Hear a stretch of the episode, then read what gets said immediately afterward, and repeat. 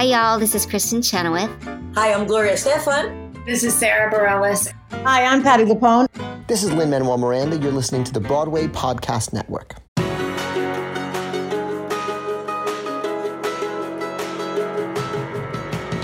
Welcome back to the Theater Podcast, intimate personal conversations with theater's biggest names. I'm your host, Alan Seales, and this episode is with Eddie Perfect, who you might know as Tony Award nominee for Best Original Score for Beetlejuice the Musical. He's got a new album out called Beetlejuice: The Demos, The Demos, The Demos.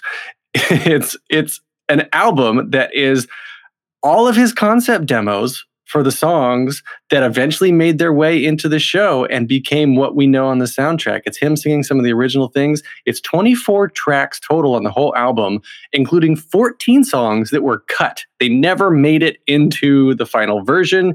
They never even, some of them never even got developed. So you're hearing some of these songs that that n- normally would never ever have been heard. So I think it's really cool that he's putting this out. It's a time when people need to hear this and they need to feel the art, especially when Broadway's shut down at the moment.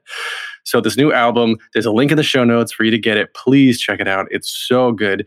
We also get into some pretty honest truths about how the creative team handled some not so positive reviews from the DC out of town tryout for Beetlejuice. And then he tells some stories that he admits he probably never has told before about what it was like to work on both King Kong, which he, he did vocal arrangements for, King Kong and Beetlejuice, both in the same season. Of course, no one really plans these things timing wise, but how hard that was and just how much at the end of the day, he truly, truly just enjoys what he does, even though it's kind of exhausting. But the whole album, the whole story, his whole thing, he just peels back the curtain on what it's like to be this intense creative and shows us a little bit, you know, into the process of how a big Broadway show is is made. So I really enjoyed this. I hope you do too. Before we get into the episode, as always, find me online at Twitter at theater underscore podcast, on Instagram at theater underscore podcast, on Facebook at Official Theater Podcast, or online at thetheaterpodcast.com. And now, everybody, please enjoy this episode with Eddie Perfect. The longest field goal ever attempted is 76 yards. The longest field goal ever missed? Also 76 yards. Why bring this up? Because knowing your limits matters, both when you're kicking a field goal and when you gamble. Betting more than you're comfortable with is like trying a 70 yard field goal. It probably won't go well. So set a limit when you gamble and stick to it. Want more helpful tips like this? Go to keepitfunohio.com for games, quizzes, and lots of ways to keep your gambling from getting out of hand.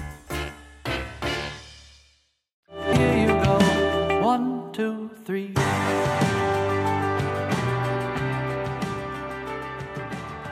My guest today comes to us live from Australia. He's an extremely accomplished actor, singer, songwriter, comedian, and now is able to add Tony Award nominee to his resume after being nominated for Best Original Score for Beetlejuice the Musical. And he has also written songs and vocal arrangements for King Kong. He's also a four time nominee and two time Helpman Award winner, which is the Australian equivalent of the Tony Awards. And he's set to star in the Australian premiere of Dolly Parton's musical 9 to 5 once COVID restrictions are lifted. And now, here to chat with us today about his fifth album, Beetlejuice The Demos, The Demos, The Demos. Eddie Perfect, welcome to the Theater Podcast. Oh, thank you. It's lovely to be on the theater podcast. Are you in New York? I am Brooklyn, yeah. Oh, nice. Yeah, it's nice to have a little window into Brooklyn. Well, Stars, the stars are out. Cold and rainy and dark here. Yeah, it's uh, it's good. Um, I I butchered that Alex Brightman Beetlejuice impression, but you know the fans won't forgive me. I know they're they're brutal. The fandom for Beetlejuice. I actually had no idea to start. I had no plans to start with this, but the fandom for Beetlejuice is insane. Like, Isn't it? have you experienced this before uh, with King No. Kong or your other stuff down in Australia? No, no, never with anything. Um, and you know, I and I to be, you know, I don't want to people think I'm disingenuous, but we honestly did not know that anyone would ever get into Beetlejuice. We did it. Um, we thought we thought we had something like cultish in Washington D.C. when we started. That show was like an extreme version of what made it to Broadway. It basically just kind of came out and metaphysically punched the audience in the face, and half the audience were like, "Yeah," and the other half were like, "Fuck this." And so we kind of started to build during previews this really kind of culty fan base who like come show after show, and they really quickly learnt lyrics and lines from the show, and that that kind of thing had never happened. I was like, "Well, this is exciting." So we were getting our hopes up. Then we got the like, the world's worst review in the in the Washington Post, and it was like, and then um and then that sort of all went away. And so we thought that it was going to be like, you know, people the kind of the I guess the kind of um uh you know the the the press critique was that it was like super undergraduate, below the belt, nasty. I think it was called a coke snorting f bombing disaster was one of the and um you know we always knew that yeah it had all that stuff in there but you know in our heads we were like yeah but it's anchored to a you know a story about uh, you know a, a, story that meant a lot to us about what happens um when you're not allowed to talk about death you're not allowed to discuss grief and loss what happens to relationships and what happens to people? And how do you heal those relationships? But it was so crazy in dc we were like i don't think this message is getting through. So when we um when we kind of had that three month period to rewrite for for broadway it was all about like story. How do we make sure the story is front and center and that all of the craziness is not overpowering it. And so I think, you know, we were really fortunate to have that experience in DC, even though it was like bruising um, and kind of humiliating because um, it made us kind of reassess the show and how we were saying it, whether people were hearing what we were saying. Um, so by the time it got to um, Broadway, I mean, you don't know. You're just doing it in a in a rehearsal room, and you know, you make you and the actors is making each other laugh. And then we went into tech, and then in um, and then before we did our first preview, we had this um, this friends and family show that was just like the like the worst. Like we just wanted to take ourselves out onto Broadway and shoot ourselves in front of a food cart. It was like it was I don't know what happened, but like I don't know whether the audience were like on on death's door or like every, everyone's got really terrible friends and family. Nobody laughed. Nobody laughed at all. It was almost like, oh no, we were like, oh shit, we are in trouble here. And so the first preview was quite the high stakes moment on Broadway. I was terrified because of how badly the, the day before had gone. And then when I turned up to the theater after dinner, there was this, you know, like um, Beetlejuice, the Winter Garden Theater is right next to Ellen Stardust Diner. Mm-hmm. And I was, you know, like I was always like, it's going to be really embarrassing if Alan Stardust Liner has a, a diner has a longer lineup than Beetlejuice does every night. Like, it's probably a very real possibility. and I was like, turned up and I was like, Jesus, a lot of people want to get into Alan Stardust Diner tonight. And, um, but it was like super weird. It's like our audience uh, had kind of was was queued lined up outside the box office Winter Garden, snaking all the way around the block, and had kind of joined up and overtaken their line, and everyone was dressed up in like cosplay. And my wife and I were like losing our minds. I was like, oh, "Wow, I've got to get a, I've got to get video footage of this line. It's just crazy."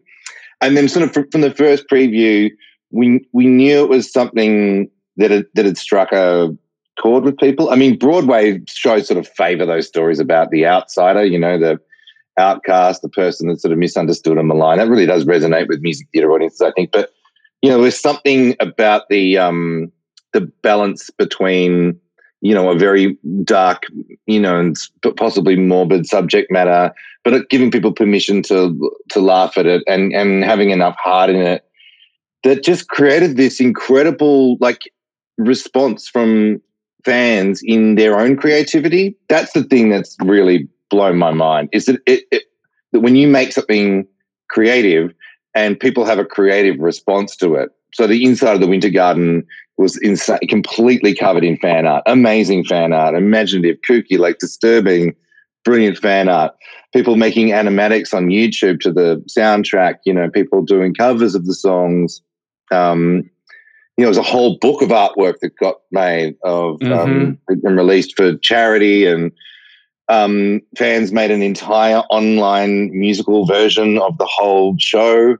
Um, I've never experienced anything like that, and we were so, you know, we're so kind of grateful for it. It's it's bizarre. It's like it was, and it very nearly didn't happen because it wasn't a universally critically loved show at all. It got very mixed reviews on Broadway. A lot of like kind of negative reviews.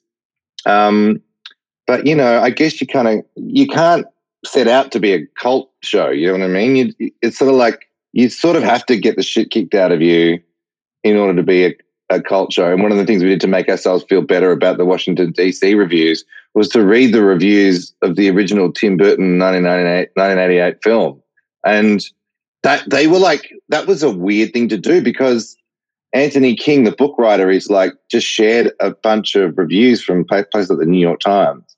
They were so similar to the reviews we got undergraduate, Really? childish, you know, um, lacking any substance, all that sort of stuff. Um, and you forget, I mean, fucking critics, Jesus, what do they, know? what do they know?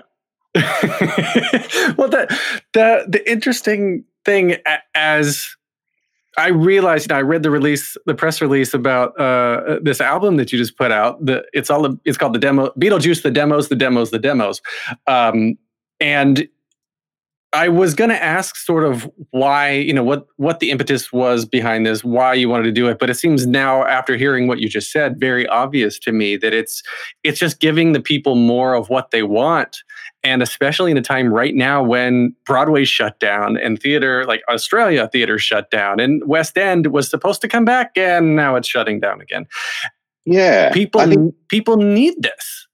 Yeah, I think so. And I, and I, you know, like there is a, um, a reason why people don't release their demos because they're, you know, they're shit house. They're like, you know, it's me is on my laptop here. I don't have much gear. I'm not a studio audio tech guy. I've never tried to be because it takes time away from writing. But um, you know, for me, it's like I, I really, uh, uh, I really like visual art, and I very much enjoy, um, you know, artist sketches and and sketchbooks, and you know, the the planning and the plotting on the way to doing things. Sometimes there's really nice observations, or it's just like you know, it's unfinished, but it's um, it's got a real beauty about it that you can't hang on a wall, but you but you really in, enjoy as like either as process or as some like kind of um, there's less pressure on it, and there's a kind of a weird um, trance that I go into when I make stuff where I really I think about what it's like, what, it would be like to be in the audience watching it because I think it's really important to,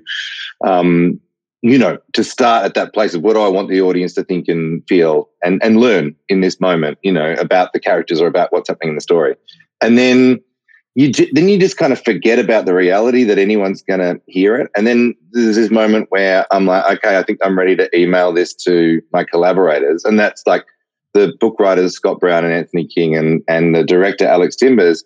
And just when you go to hit send, there's always this moment where you're like, holy shit, I'm a grown ass man, like making weird noises in a little room by myself, and I and I hadn't really thought about the fact that other adults are going to have to hear this, and it's really vulnerable. It's really like, you know, like, and I'm like, oh, this is really weird. And so, you But know, it's dirty.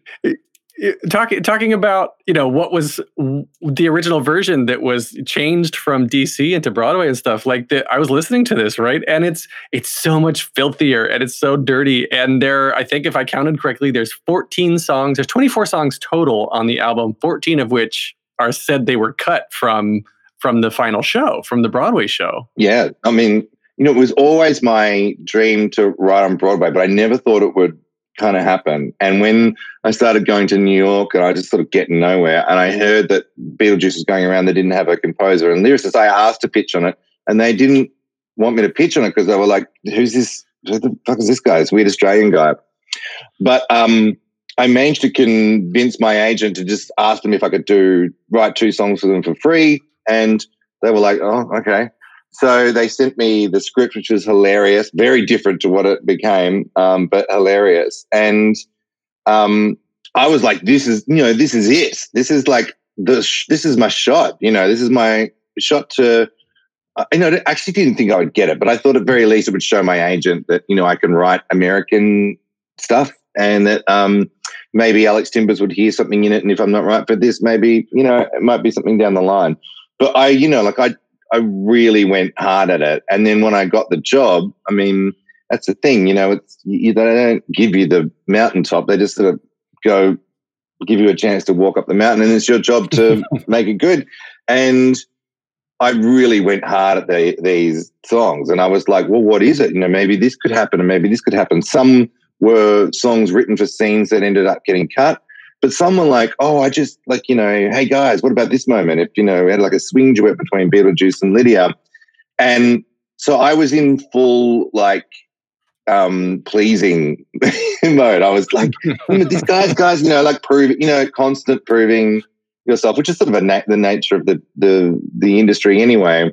But I really wanted, you know, it to work, and I really wanted the, the guys to like my writing, and I really wanted to keep moving things forward. So I was like writing like a crazy man. I, you know, it was sort of unsustainable. I mean, there are even more songs that are in less finished state that didn't make it to the demo album that were that were cut. I mean, so many, so many weird ideas. But you know, it is dirtier because you kind of got to go for the big idea. It's easier to tone that back than to put something tame out and then try and you know make it more edgy.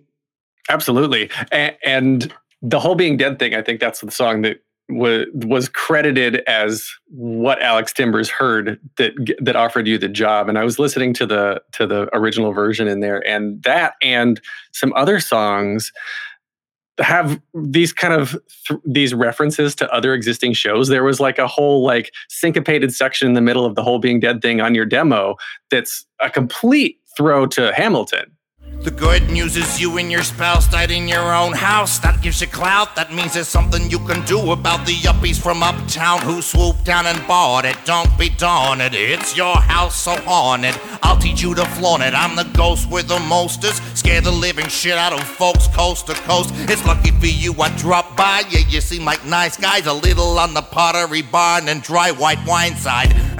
Yeah, it was it was amazing. And there was um well, oh, what was the? I think Death's Not Great. Yeah, Death's Not Great. It was the original opening song that was cut, and yeah. I've listened to that thing on repeat since I've heard it because it it's like it's very sort of Les Mis, marchy. It's like you know it's a military beat sort of thing. Yeah, it doesn't fit Beetlejuice. I know why it was cut, but it's a great song. Death's not great. There's a dread that can fill you. For Christ's sakes, a fucking mosquito can kill you. There's so much to hate. It's a waste of breath, but death's not great. And it's just round the corner. Pounces on you like an improv performer, and wham, it's too late. You're stuffed in a crate. It was a sort of comedy that was hard to start a show with too. It's the, like you know we're we're uber serious and we're doing, you know, as you say, like a big Les Mis opening, just talking about how you know it's it's not it's not great, is it? it's, it's shit. Um, so that was kind of like hard to pull off in the room. You know, it's more like something you would do with like an orchestra and a choir or something. It's kind of super weird, but yeah. But it was like you know, a lot of it is like you know what about this? Is this something? You know, is this idea something? And you know, um, there was so much stuff, and you know, we we you know the producers really enjoyed the demos. I mean, the demos kind of you know, we, we got to remember we've been sitting these things for five years. So, like, you know, pulling out demos and listening to them, that was sort of the way I, I write because I, because of the physical distance, you know, me being in Melbourne and also I like to kind of like have a kind of a sketch of what I think it might sound like, and and being a performer too, it's really fun to get inside and act the songs and just try and make them work as much as I can with the limitations that I've got. So they ended up being kind of like fun little, um, fun little sketches, I guess, of where my head was at, and I just was like, uh, really up and down. Do I want to put this out into the world? Because once they're out there, they're kind of out there forever, and like they're not. You know, I'm. I don't know how to mix anything. The super loud, distorted bits. I mean, we got um, Oscar Zambrano, who's an amazing audio master, just to kind of make the volume level of everything the same. But other than that, you know, there was a time where I was like, maybe I should get in and remix them. But I was like, I, I can't be bothered doing. I can't be bothered doing that. I either just be honest and put it out there or I don't. And then, you know, when everything shut down for the pandemic, it's like, well, you know, who, care- who cares? You know what I mean? Like, who cares? Just put them out there. And I mean, I'm not like, you know, I'm not pretending it's this kind of studio album. It's very much a kind of a crate digging curiosity for people, um, you know, who might want to hear what the first version of stuff is. And I've heard a few demo things from Broadway composers, but not a lot. And it's one of those things where you're like, you don't know what other people's demos sound like. Like, you know, what are the, you know, what are the demos to um, hairspray sound like, for example? And I asked our producer that because he, you know, Mark Kaufman, he produced Hairspray. Mhm. And so he, you know, he played me one of the original demos. And I was like, holy shit, this is a amazing. He even played me other pitch songs for Beetlejuice from composers. And that was amazing because you're like, wow, that is so different. And nobody gets to hear these things. And I think that's a little bit of a it's a it's a little bit of a shame, you know, because everything's like, oh, you know, you're making an album, you know, where is it on the charts and how much money? I mean, like, this didn't cost anyone any money. You know, we just got some art, we did some artwork, we put it online. That's we got mastered, that's it. And so um yeah, it's just out there and it can just do be what it is, a little kind of companion piece to the show for anyone who's interested. I'd, I'd love it. I- I, I feel like it, it opens up kind of the doors for people to start going beyond uh, what's already out there in terms of of making additional staging and and choreography and all of if you can make a version that adds some of these cut songs back or adds some you know people can write fan art or their equivalent of fan art fan scenes is that a thing? People write their their stories to fit in these songs that were cut. I i can guarantee you this is going to happen knowing the beetlejuice fandom Yeah, it's interesting. It's sort of already happened, and it, and it, and it, and it sort of broadens the the universe of of Beetlejuice a little bit for those fans who do really riff off the the work and like they want to know, you know, who the characters are and where they've come from, and, and they want to know more stuff about it, which is just natural when you really lo- you love a world. You know, you want to be inside it and you want to three dimensionally kind of push at all the corners of it, and that's what like fan fiction is. You know, it's like how do I expand this world and put these characters in new situations? And I mean, that's that's like a creative response, and um, I think that's I think that's super cool. You know, super cool. Um, that's what I did when I was writing it. But you you eventually, as you go along, you start having to put you know boundaries. You have to put a fence around the craziness. And so all of these, you know, could have been and, you know, should have been or like might have been like live out on the fringes. And it's like, no, let's, you know, let's share it. I mean, so many people, are the, uh, the fans of the show are so courageous in putting some of the stuff they put up. And you can tell in their, in their posts that they're nervous about, like, "I- I've never done anything like this before, but I just wanted to sing home from, from Beetlejuice or, you know, like really like risk taking stuff. And I'm like, well, if they can do it, then I can do it. What's what's going to happen? Well, it's it's fun to think about now that you kind of put that in perspective. Uh, I mean, fans doing it is one thing, but as you know, a professional, right? You, want to hopefully get more jobs out of this. And you've got King Kong, and you've got Beetlejuice, and then hopefully when when Corona is over, we you know if this vaccine sticks, fingers crossed, um, Broadway comes back, you do more shows, and was it a concern or is it a concern if you're saying well if i pull back the curtain they're gonna they're gonna know how i work and you know speaking personally a lot of what i do when i do this sort of thing of of sort of revealing behind the scenes is saying like well are they gonna think i'm an imposter now it's dealing with the imposter syndrome aspect of all of this Yeah, I mean, you don't know how other people work. You don't, you know. I mean, I think other people are probably a little more. I don't know if calculated is the right word. You know, like guarded and, and protective of stuff, and I think that's really good. Um, but you know, I, I um, you know, here here in Australia, we don't have a strong tradition of making our own musical theatre. So we um, are very good at putting it on. We've got and you know we've got all the things that you need to make great musicals except we don't have a system an ecosystem of um, of training um, sort of talent development creative development and then presentation and then a commercial outcome that justifies that massive expense like broadway does so in australia we're, we're very much an importer of broadway shows um, and our teams and actors and musicians and do extraordinary job of that. But I find myself, you know, always kind of like um, trying to talk to young writers or emerging writers, and um, and you know, the, the, what I've done going to New York and writing in New York is is a big deal for anyone in Australia who um, who wants to progress as a as a music theater composer because it's a, it's kind of like a, it's possible, you know, and I find myself talking about process. You know, how do you how do you write stuff? How do you pitch songs? Who, who are you pitching songs to? And when you do, what do you give them? And you know, it's all very esoteric, but it all boils down to people sending you a demo of their stuff and listening to it and giving them feedback. And then you know, I talk about how I work. So part of me is also like. Um, there's this, you know, when you emerge with a new show and everyone goes and sees the show, it looks like it just sort of instantly happened that way.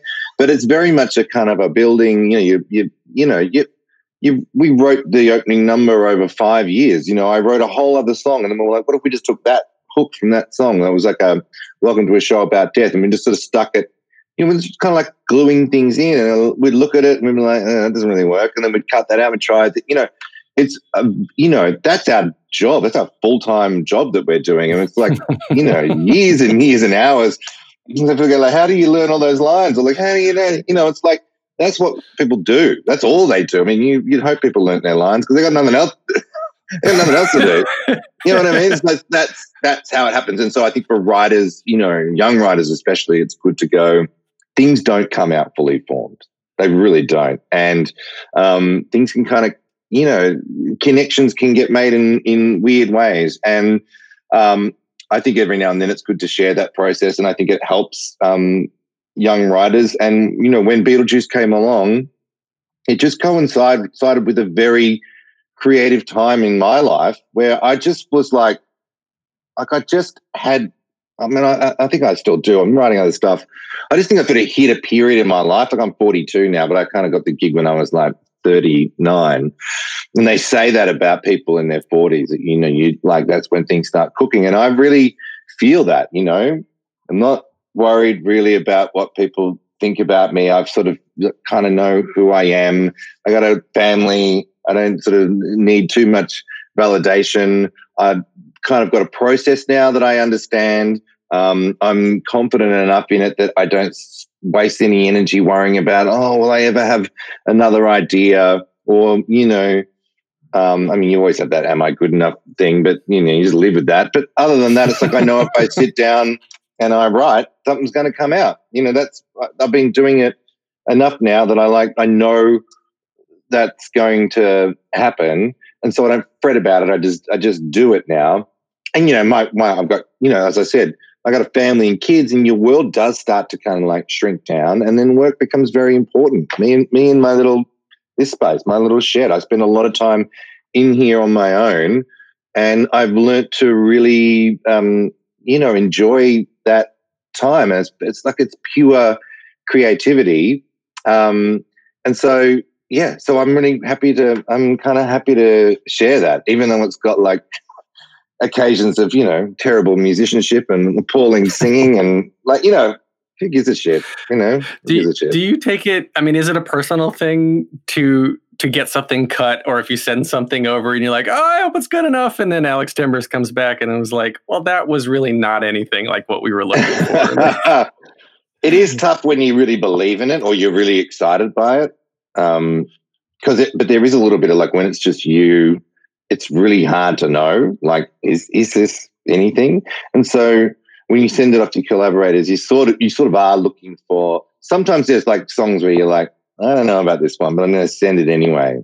And Alex Timbers has almost this savant ability to write like a three sentence email back that nails exactly everything that you instinctively knew was wrong with the song, but you had lied to yourself enough to not see. I was like, damn, yes, you're right. All right. Yes. All right. I'll cut it. I'll cut it. So um, that was a really good relationship and it continues to be a really good relationship because he's so insightful. But he also, you know, he's a he's a New York Broadway creative. He has an amazing there's an amazing kind of like just symphony of very nice language for telling people something shit. You know, I mean, it's very, it's like, there is a lot of you know you learn the language. You know you do. You learn how to you know talk about ideas in a way that doesn't hurt people's feelings, and you also get a little bit more. You little get a little bit more robust, you know. Too much politeness sucks because it's a time waster. When someone just really hates something, it's like I don't think this works. But great.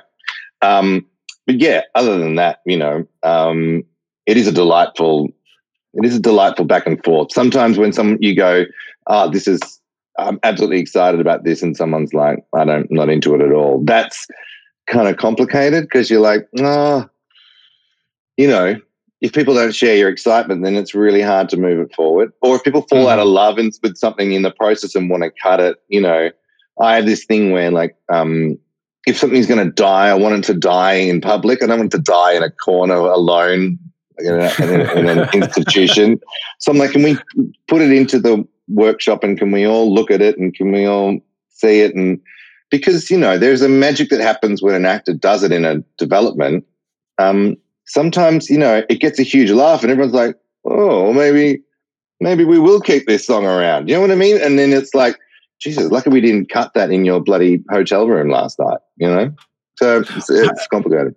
How much of, of the the creative process revolves around the interaction with the cast? Because the cast typically comes like at the end of the process. So if you're already writing and iterating for years and then the cast comes in, does that just blow things up or is it just kind of like putting icing on the foundation of this cake that's already been baking?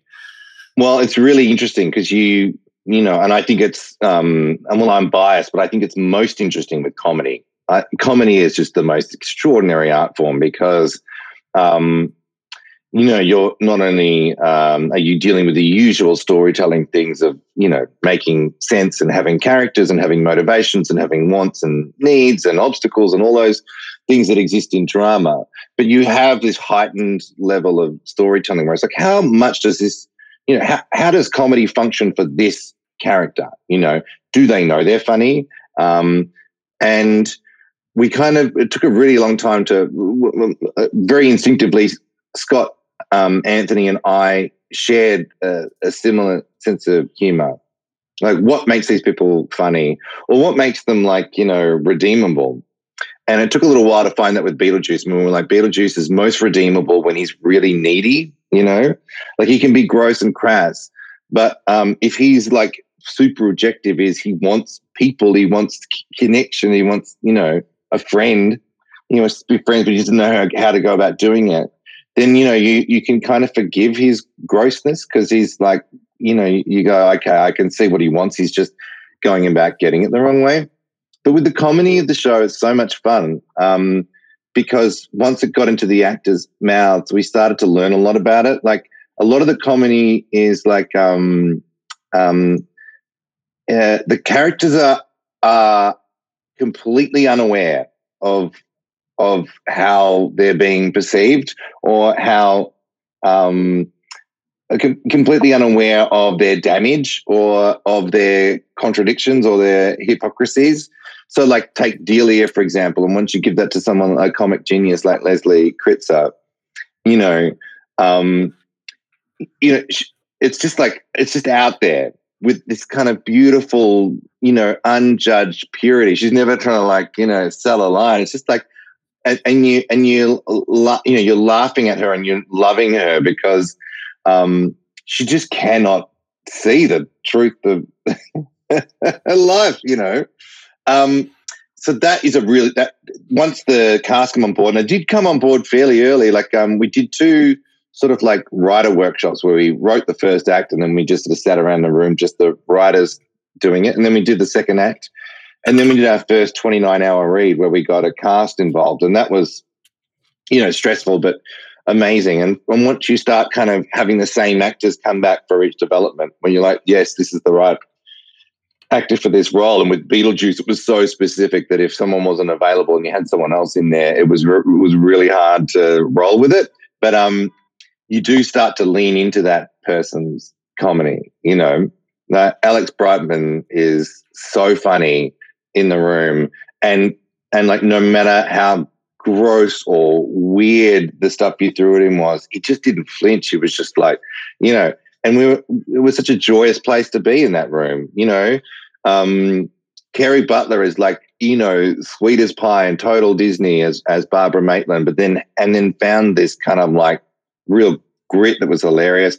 Rob McClure as Adam Maitland is just like the most divine, lovely guy, and just like the, just plays this incredible sort of clueless button down you know, earnest idiot. It was just, it was really joyous. It was really, really joyous. So we had an amazing, amazing time once the actors came on board. And yeah, like you can, you know, you really got a feel for like how it was going to feel and and sound, and that that was also like a really long process as well.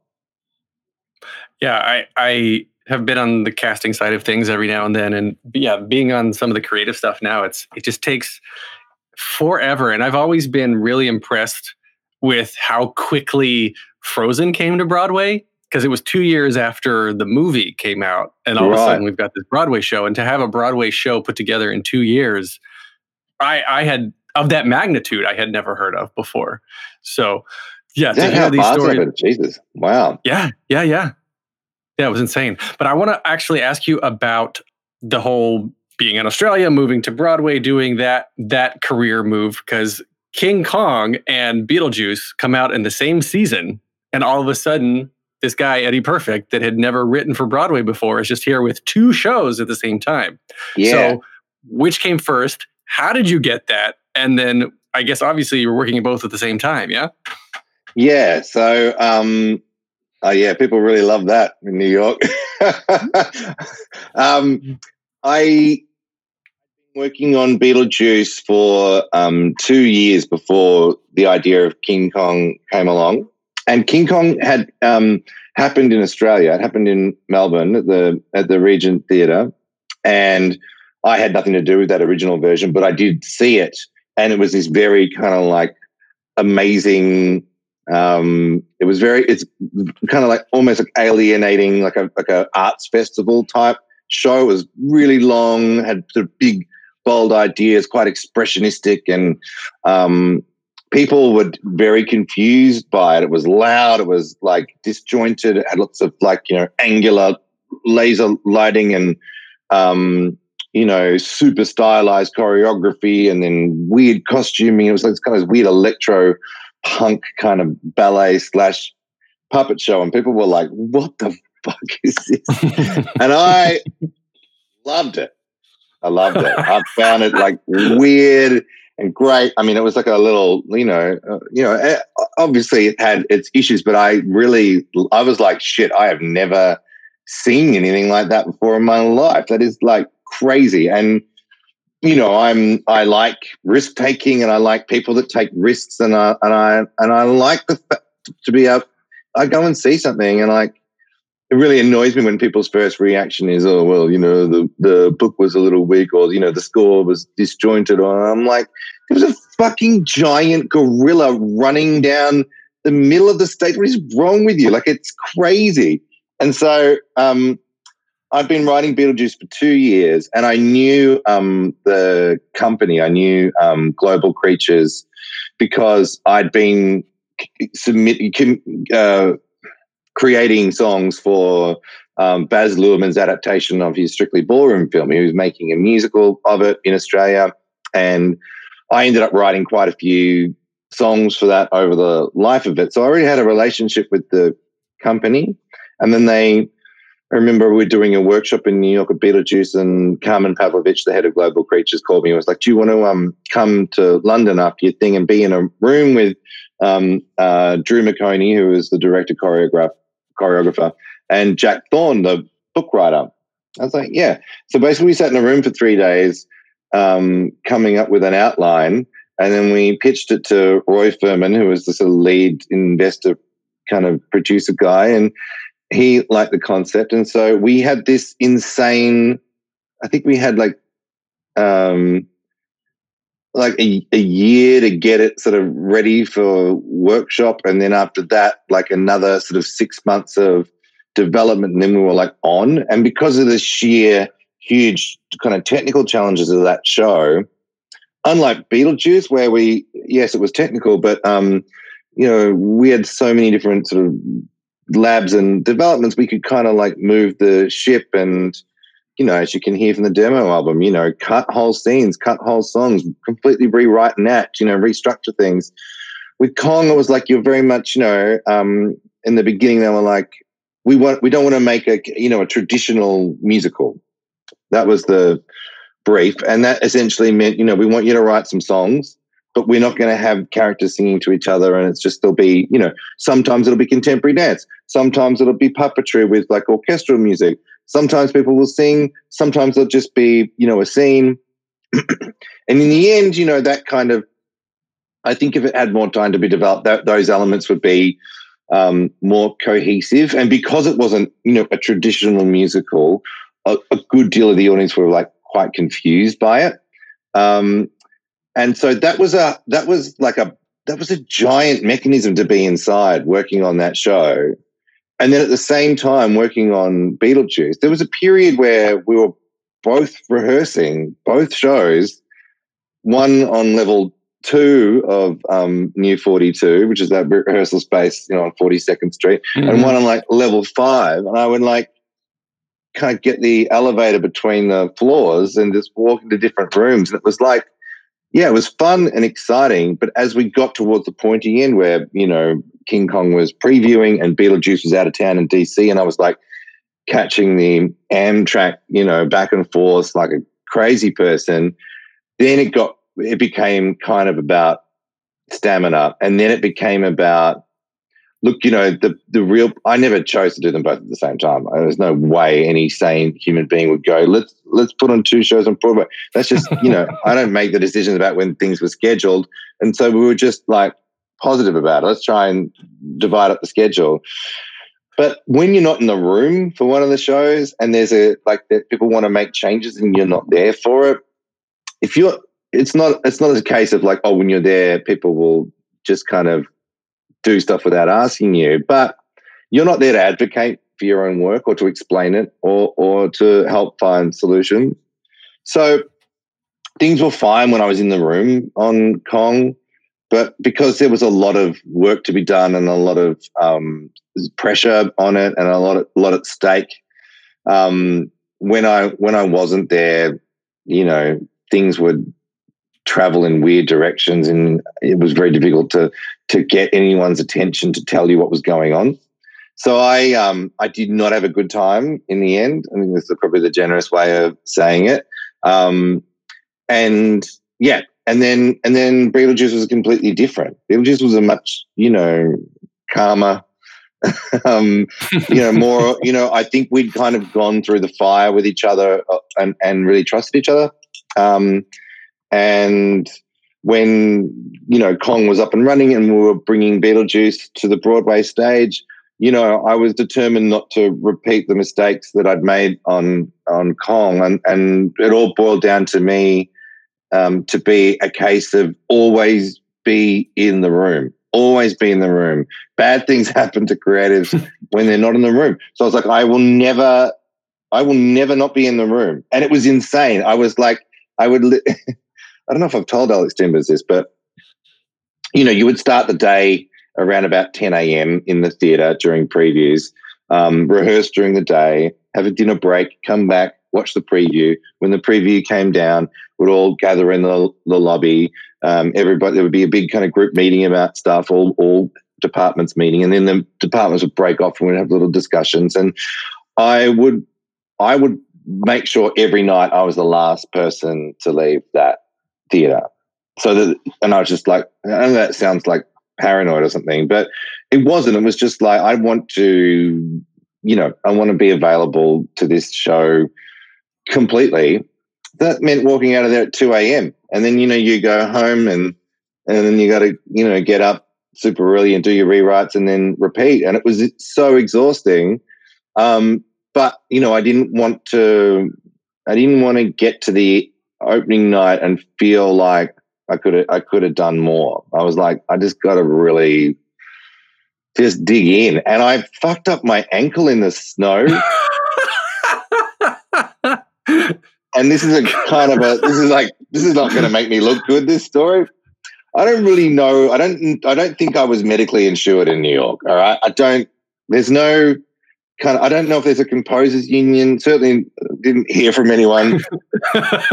um, I had to get like, you know, I can't remember if we got Medicare or Medicaid. I was like, holy shit, do you want to make that more confusing, guys? Um, so me and my family were like, uh, try not try not to get hit by a bus.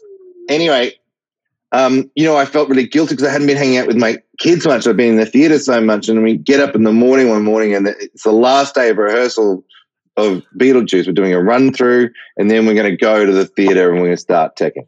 And it's a Saturday morning. I get up early. The kids are super excited because there's snow. They're like, "Dad, can we go on the sled?" And I'm so tired, but I'm like, "Yes, I'm going to be your dad. I'm to be. I'm to be one of those dads that's like, oh, I'm too tired." So I get up and I grab the sled and we get in our warm clothes and we get out in the street. And I slipped on the sidewalk and hurt my ankle so badly that I that it that it nearly made me throw up. Like, and I was like, I think I've I think I've broken my ankle. So I hobbled back upstairs and basically my ankle is like ballooning out and it's going all sorts of terrible colors. And but I've got this final run of the show and I'm like, what am I going to do? So I just took a couple of aspirin and I got Lucy to buy me some crutches from CVS. I'm like, I'm going. I'm going to the last rehearsal. And then I went to the rehearsal and I'm like, well, okay. Everyone's like, you're all right. And I've got like, I've got ice on my elephant Titus ankle. And, um, and I was that guy, that super slow guy in Manhattan that everyone's like, ugh, you know, trying to get around. and I literally was like going snail's pace to rehearsals. Everyone was very concerned. And then I was like, okay, I'm not going to go to the, I can't go to the, I don't think I can go to the doctors. And look, if it's broken, by the time we get to opening night or whatever, it'll still really hurt. And if it's not, it'll be better. That was my theory.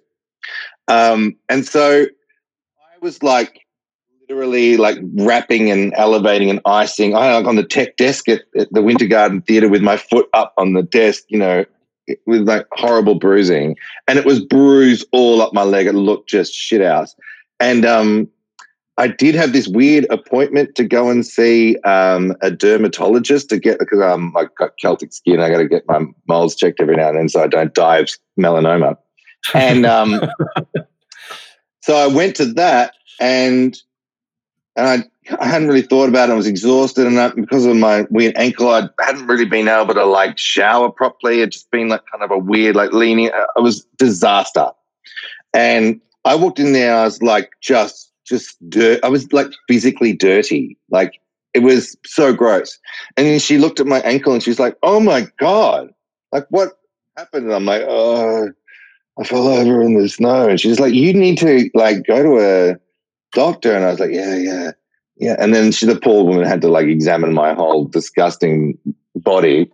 And um, I never did, never once got it looked at. And I just limped through Manhattan. And by the time I got to opening night, I was all good, baby. So I took on the American healthcare system and I won. well, there's your your political lesson for the day. um, USA, okay. USA. USA. Oh God, we are number one at something. Um, oh. three standard closing questions I ask everybody to close out the podcast. The first one is, what motivates you?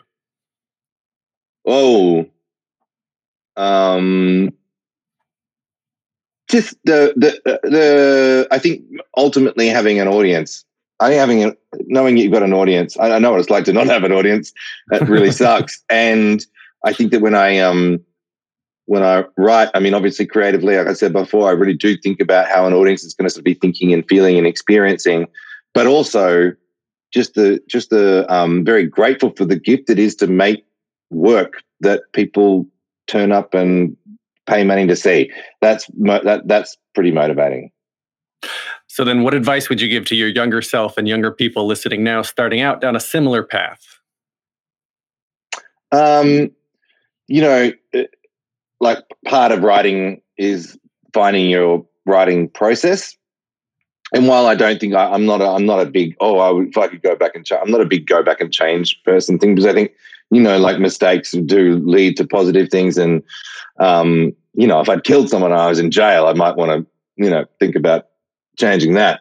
But, um, I, uh, that it's always an ongoing, you never stop learning how to, how to write, but also how you write. So I used to, this is a weird example.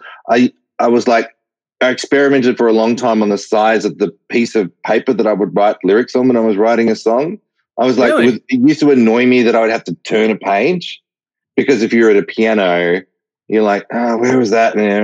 So I go, oh, I need a bigger book. And then they got bigger and bigger and they got to like, I don't know, America has this like A2 size, like artist Mhm. sketchbook. And it was just like huge. And I'd write across the whole thing, but I couldn't take them in a bag anywhere. It was stupid. So now I'm back to just like a normal, you know, uh, Moleskine thing. But you know, like it's good to find a nice pen you like, you know, like a pen that writes well. Because I love, I love. I ask you what your advice is for younger people, and you're like, get a nice pen. oh yeah, because it's like it's you get the you get a pen out and it's like it's a bit splotchy and it doesn't feel doesn't feel good to write the words. These are little things that add up to huge things when you write. If you write in a book and you write words and you don't like the way it looks on the page, I'm like, yeah, uh, you know, it's not it's not it's not good for your soul. So I think you know, find a good pen, find a good book that you write in. Um, and my my process is super weird, and it will probably change. But I do some stuff at the piano. But then once I've kind of got the music in my head, I don't like to beat my piano anymore. And I've taken to um, I write on park benches. So I just get on my skateboard. I live like on a on a bike path here. I live in Mhm. Brunswick. And I've got like a favorite picnic table. It's like a wooden picnic table. It's under some trees. There's birds, like nice dogs walk past. I just sit there and I write there with the music in my head and I write more lyrics and ideas than I need. Then I come back and I put them in in the studio and then I uh, like, I- and I'm like a cat, you know, I do sort of these weird laps of my neighborhood, you know, and that's sort of what, what works for me now. And I, and like, no one really sort of talks about that. Everyone's like, what's your, what's your process? It's like, well, sometimes you can't look at the thing anymore. You can't look, you know, if you look directly at the target, it starts to mess with your head. Mhm. And a lot of the time it's like, do that work and then drift laterally. And then when you're like, you know, walking the dog or, you know, you're pulling out a weed or, you know, you're just looking at a bird in a tree, then things, you know, occur to you. And I think, I think that's, at least for me, that's an important part of writing. So I don't, know how you'd synthesize that into advice for young people, but it's like, just, just write the way you write, but don't create a process that's a big excuse for not writing. As long as it works and you get stuff done, then it's good. All right. So the final question then is: If you could only see one show for the rest of your life, but you can see it as many times as you want, what would you see? That's a really, really, really good question. Because you know, it gets at the heart of existence, isn't it? Like that you that you would choose the thing that you love, and then you would just destroy it for yourself. Just absolutely, just just grow to resent it uh, to the point where you just like, I hate this, and then you would die. So that's a tricky question because you go, do you, you know, you presume that oh, there's going to be a show that's so amazing you can watch it all the time, and I, I promise you that show does not. It does not exist. Um, I mean, you'd probably go for like you know a, a three-hour Janacek opera or something, something that's really inscrutable, so that you know after year four or whatever, you'd be like humming the hits. but you know, I've seen um, you know, I've seen Les Miserables a bunch of times, and I reckon that's a pretty that's a pretty good one. You know, like I, you know, it'd be fun to. I, I've seen that a lot, so uh, I guess that that's there. As a reminder, there's a link in the show notes to get the album, the Beetlejuice demos, the demos, the demos. So make sure you check that out. You can find Eddie Perfect on Instagram at Edmund Perfect or on Twitter at the Eddie Perfect. You can find me online at thetheaterpodcast.com. Please show your support for the podcast at thetheaterpodcast.com slash Patreon. That's P-A-T-R-E-O-N. On Instagram and Twitter, I am at theater underscore podcast. I'm on Facebook at official theater podcast. You can listen and subscribe and leave a rating, leave a review. Goodness, this podcast, as always, thrives on reviews. Please leave some. This is edited by Matthew Hendershot. Thank you to Jukebox the Ghost for the intro and outro music. Eddie Perfect, thank you so much for this conversation. I had so much fun. Super fun. Thank you. That's good. It's really fun to talk about this crazy stuff. And um, yeah, yeah, it's weird times. So why not?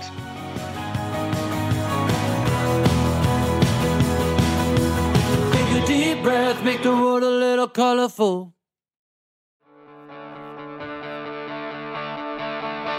Dad, Mom, if you were here, we'd laugh till you were nauseous. I'm in your hometown, of course, it's still the town the time forgot. And everybody's staring at me like, all hurry up, get happy, move along,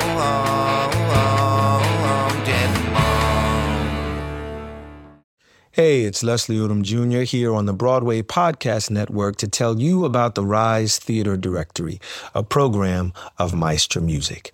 Rise is a national online resource designed to connect and empower backstage and administrative and creative theater professionals from underrepresented backgrounds. If you work or aspire to work in the theater community, this can help you find your next project. And if you hire theater professionals, search the Rise Theater Directory to find your next team. Create your profile now and get more information by visiting risetheater.org. That's theater with an R E R I S E T H E A T R E dot org because only together we rise.